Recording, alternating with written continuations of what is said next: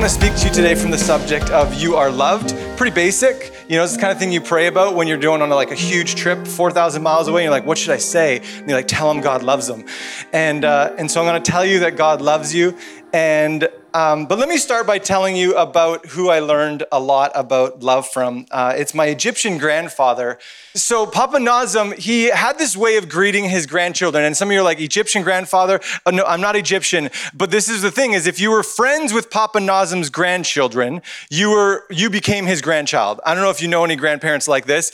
Uh, so I would come around and Andrew and Marie and Daniel, they're all my close friends. And Papa Nazem was their uh, grandfather. So, and when he, he had this way of greeting his grandchildren and they would come up and he would he would hug you right? I mean okay that's nice right? Hug you. My father my grandfather his grandfather was british from birmingham and it was i went in for a hug one time to my grandfather and he went whoa and he kind of put his hand out for a handshake. I was like okay. So it's very different. My egyptian grandfather was different than my british descendant grandfather. And and he got a big hug and then he would hold your shoulders. He wouldn't let you get away and he would kiss your cheeks and he would then he'd still hold you and you're like wow now it's getting really like you're trapped in his love kind of like i'm trapped in dan and kate's love and he would hold you and he'd look you right in the eyes and he'd say i love you so much i'm so proud of you and he'd say you're my precious precious child and so you'd watch him do it to, you know, Andrew, Daniel, Murray, uh, you know, these siblings and cousins. And then you get to you and he'd just, he'd look at you and go, he'd go, Ben, he'd hug me, he'd kiss me. It was like kind of awkward at first. And then he'd hold you and you're like, oh my gosh, someone's, this grandpa's staring into my soul. And you have to picture it with the Egyptian accent, okay? And if there's any Egyptians here, I mean this as a sign of honor, but they kind of do this thing where they kind of, the P's are more like B's. So it's kind of like this I love you so much. I'm so proud of you. You're my precious, precious child.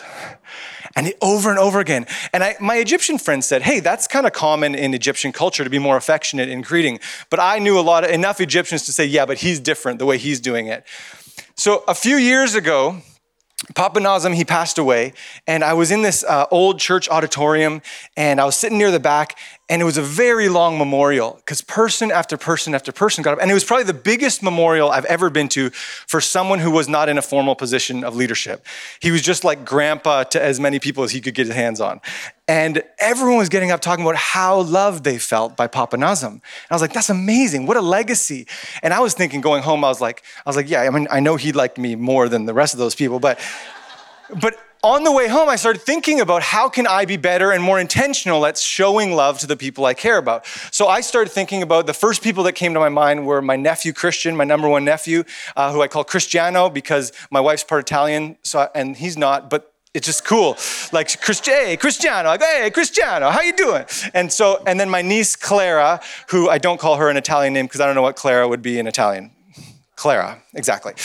And so I, I, I, was like, oh, how can I? I'm to be like Papa Nazem to Christian and Clara.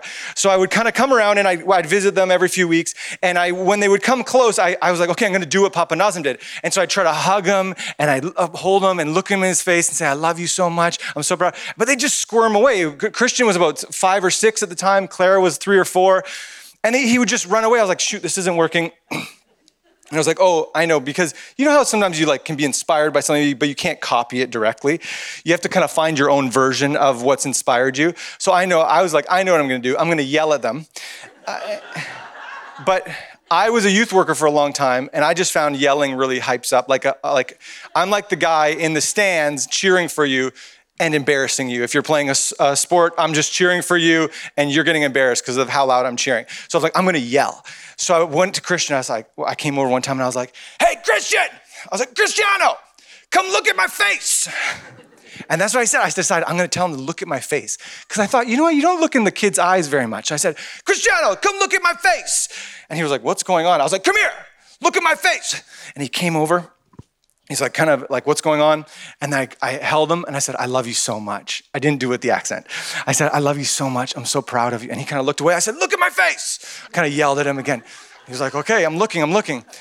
I said i'm so proud of you. Auntie melissa and i would love you so much. And i kind of just encouraged him a little bit and, and, uh, and I said, go get Clara. And I yelled at Clara, did the same thing for her. And I started doing it, not every visit, but every kind of few visits.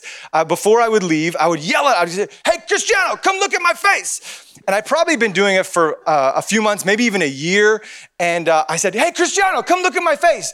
And, and he came running up and he kind of was like, like just waiting to be like i was like oh my gosh i don't have cake i just have encouragement right? But some of us right I, have you ever heard of the five love languages from gary chapman? Is that his name? Gary uh, there's two garys who talk about love and, and friendship. But yeah one of the garys he talks about uh, the five love languages. I was like cristiano words are doing it for him. Like i just have any kind of just like he's like you're gonna encourage me? Like go for it because I said, I love you so much. I'm so proud of you. Auntie Melissa we love you so much. We're so proud of you. And then I kind of, I'd find something. I was like, oh, I saw you were doing some art earlier. So creative, man. Keep it up. You're such a good big brother. Your sister was falling off the couch. You saved her. I love that about you, man. I'm so proud of you.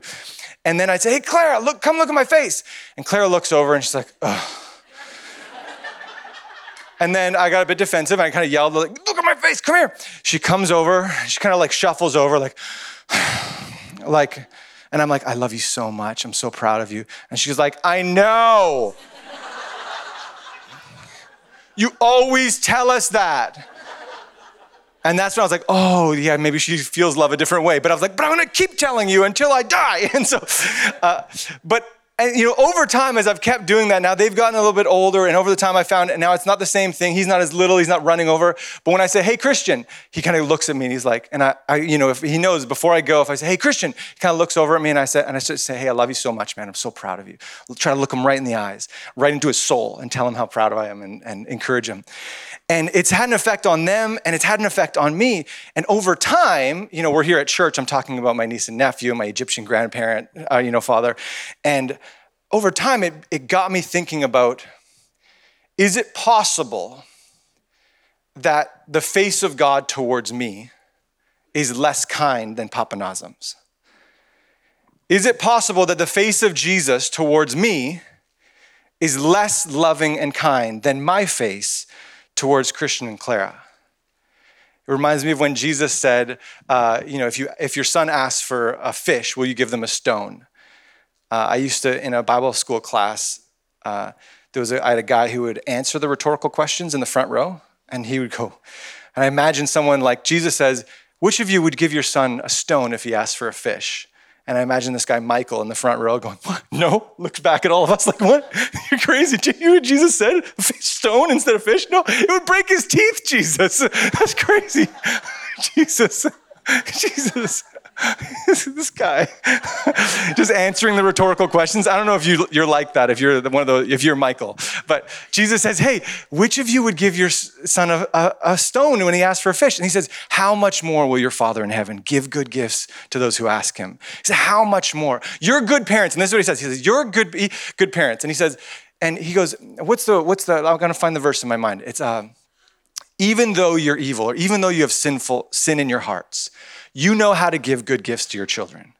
How much more will your Father in heaven? Right? And so, is it possible that Papa Nazim is more kind towards me than, than God, who gave up everything, who came in the person of Jesus, who took all my sin and guilt and shame, everything I've ever done wrong, on himself, went into the grave? Is it possible that he, the one who gave up everything, loves, loves me less than I love Christian and Clara? And it's so confronting. So I grew up in church. Any church kids around here? Just nod or yeah, okay, there's a few church kids in here. Some of you are new. And I grew up in church. And there's growing up in church, you're kind of handed down, and especially if you grew up in like a Christian school, everything starts getting tangled up and merged, like faith and church and religion. And, and it start you start to kind of do a religious comparing. There's a list of do's and don'ts, right? Do these things and don't do these things. And so you start to kind of measure yourself and compare, and, you, and we do it in all areas of society not just faith, but we find ourselves measuring how good we're doing based on this list of do's and don'ts, right? Like, de- like do, uh, Bible, prayer, Sundays. Uh, don't, I mean, I'm, I'm not even going to mention them. Just don't. There's so many things you shouldn't don't, don't. And so, and so I find myself uh, growing up kind of, it's all tangled up. My, you know, how my uh, t- teachers at school would kind of talk about, they kind of merge faith. And, and so I know when I'm doing well and I know when I'm doing poorly. And the problem with that is then I can, I'm really prone to self righteousness and pride. I mean, like, oh my goodness, like I'm, like I'm the holy one around here. And then, or you, when you, as you get older, you get really discouraged. You're like, I've been trying. I've been trying for years. I've been trying for years and years and years to, to stop the don'ts and to get better at the do's. If we surveyed everyone in here, if you've been following Jesus for more than five years, there's probably this, this lingering sense of shame that you don't do the do's enough. You're not quite disciplined. You don't spend enough time. Your, your heart doesn't turn to the Lord in this really romantic, uh, affectionate, faith filled way like it, like it maybe should. Should, right? And the don'ts, you're like, yeah, there's a few of those things that I'm, I kind of keep struggling with. And so you kind of grow, and then you just, we kind of just find a equilibrium where we kind of settle for, like, I guess this is it. You know, I guess this is life, the Christian life. And today I want us to come back to this question of is it possible that my Papa Nazim loves me more than Jesus? And my Sunday school faith tells me, no way, no way. But emotionally, I'm like, oh, that's hard. I felt it in a physical, tangible way from him. And I don't always feel it in the same way and especially if I'm attaching all of the, the, my, my actions, my do's and don'ts list, this religious structure and system of rules, and I forget that Jesus took that on himself, went into the grave. And can we, uh, uh, I'm sorry, I forget your name on the, on the music lyrics. Alex, thank you. Alex, can we put up the words, the death is defeated, the king is alive? Just leave those up behind me. That'll encourage us.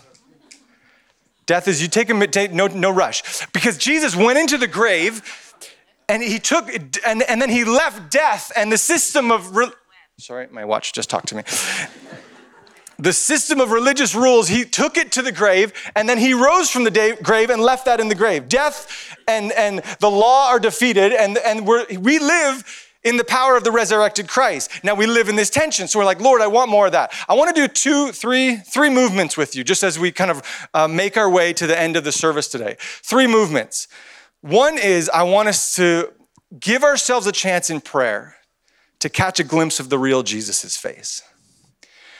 And then I want us to, there's a story of this man who's uh, has an encounter with Jesus and he prays, he prays, he says to Jesus, if you can heal my son. Like, could you do something? Could you have compassion on him? And Jesus says, If. And the man says, Lord, I believe. J- Jesus says, If all things are possible for him who believes. He says, Lord, I believe. Help me with my unbelief. So that's the other movement. I just, in prayer, I, just, I wonder if we could just say, Lord, I believe. Help me with my unbelief. And then the third movement has to do with this childlike atmosphere we find ourselves in. And for me, the thing that stands out as a tall person is the chairs. the height of the chairs, some of you are loving that. Like that, that length between the knee and the floor is like, finally, right? and I'm, as a taller person, I'm kind of on the side of like, most chairs are a little bit short for me, so my legs kind of bend in different ways, and especially if it has a bar, never mind, doesn't matter. It's, there's advantages to being tall, obviously. So I don't have to complain as a privileged uh, man who has a long calf to knee ratio. Uh, like, but in this childlike atmosphere, the final thing I wonder if we could do is we could kind of bring this, this faith, this belief, and this sense of I am a dearly loved child, and we could ask for some things. We could pray with a little bit of childlike faith. And we'll let the chairs remind us. We'll let the atmosphere remind us. What if we just use a little bit of this? I'm a precious child, and my Father in heaven wants to hear my requests. And we'll just take that together. So those are the three movements. A couple things to just show you Jesus, um, Jesus's uh, where Jesus is at. Can I just tell you some other coincidence this morning? We're in the school hall, right? And I, I'm, I'm traveling with my wife. I'm doing a working holiday. We were just uh, away for a little while. We're passing through London. We called Kate and Dan. They're like, come stay. Do you want to preach? I was like, oh my gosh, I love preaching. And so I, I'm here. I didn't have my notebook and like my Bible with me, so I have a Bible from their house, and I picked up a notebook. But it I, turns out it's Cassia's notebook, and it has like art in it. And so I got Cass. I hope that's okay. I wrote my my sermon notes on a note, and then I have a picture from Cassia here. I'm not sure if this is a what this one is, but there's a lot. Of, and I'm like, well, this childlike theme actually just kind of hitting home. But let's look at this art. She's learning to write her name too. That says uh, you, Cass. you, I think. Um, oh no, I might have lost my place now. There it is. Um, but a few images uh, from Jesus's encounters with Jesus to just say, hey, I've, I've seen this in the scripture. I've seen this in Jesus' encounters. What would his face have been like to there's a woman, I think it's found in one of the places in Mark's gospel in chapter five, where this woman with internal bleeding, it says she sneaks up behind him with this faith of like, if I could just touch him, I'm going to be healed of this illness that been, has been plaguing me for years. And she sneaks up and she touches the hem of his garment and she's instantly healed. She's in a crowd like this. And Jesus stops. He knows who it is, and he's, or he doesn't know who it is, but he's, he knows something happened.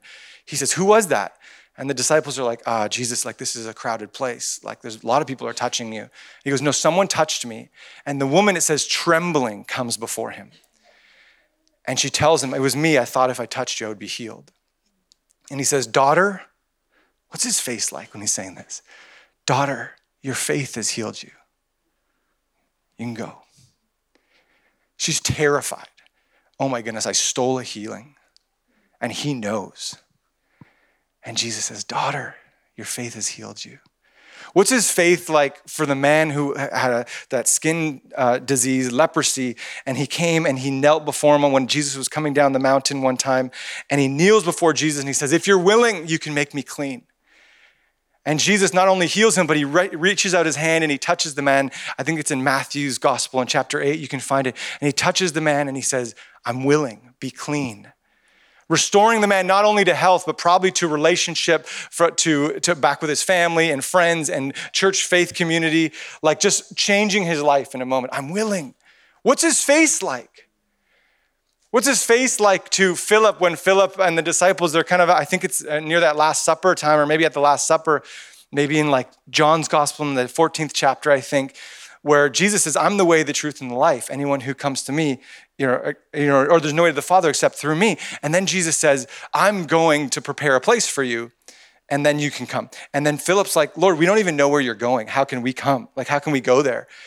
And Jesus, what's his face like when he pulls him close? I, I imagine him pulling him close. Philip, don't you know me? He's like, Don't you know me? He's just looking in his face. I'm the way. You've been with me all this time. What's his face like? What's his face like when he says, when the little children are all coming to him and the, the disciples get a little bit grumpy and they say, hey, there's a lot of important things to do here. And Jesus says, Stop, let the little children come to me. The kingdom of heaven belongs to such as these. If you want to enter the kingdom of heaven, you need to become like a little child. And I think we, we get the sense that there's something to do with a simple trust, that childlike trust in Him. What's his face like for that man in in Mark's gospel, it tells one of the, the stories, Mark chapter 9. Let me find it here.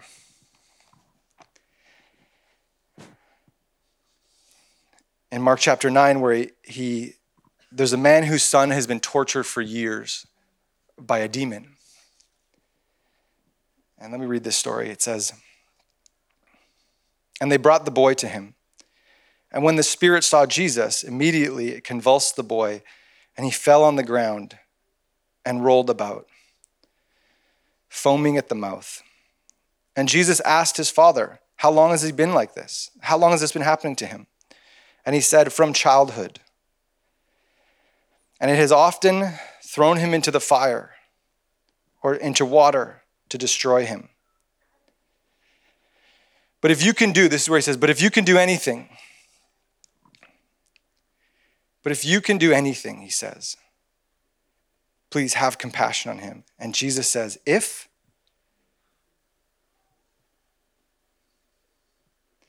anything is possible for those who believe. And it says, Jesus took him by the hand and lifted him up, and he arose. And when he had entered that house, his disciples asked him, uh, they asked him, uh, sorry, my eyes aren't as great as they used to be.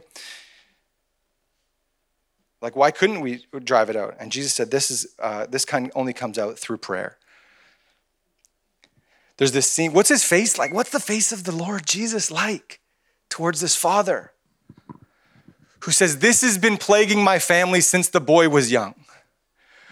I, maybe today we could tackle a little bit of this unbelief and a little bit of the, maybe this aggravated fear that can be aggravated in the spiritual realm. I wonder if we could say, Lord, I believe. Help me with my unbelief. I reject the unbelief. And it's not, it's the aggravated, the extra. It's like, hey, doubt's good, questions are good. But there's this extra that's just like just pessimism and driving everything down. And then there's this fear that comes, and the normal fear is good. And there's an amount of fear that's normal to life. But then there's a, spiritual realm that aggravates fear and just tries to drive it deeper and make it bigger in our hearts and minds than it ever was meant to be. And Jesus comes and he says, How long since childhood? he takes him by the hand and the boy's restored and he's given back to his father. And so I wonder if we could just, in prayer, do three movements. Lord, I believe, help me with my unbelief. Give him a chance to reveal his face to us in prayer. That you are his precious, precious child. He loves you as you are, not as you should be. He loves you as you are, not as you should be. None of us are as we should be. He loves you as you are. He loves you more than you could ever dare imagine.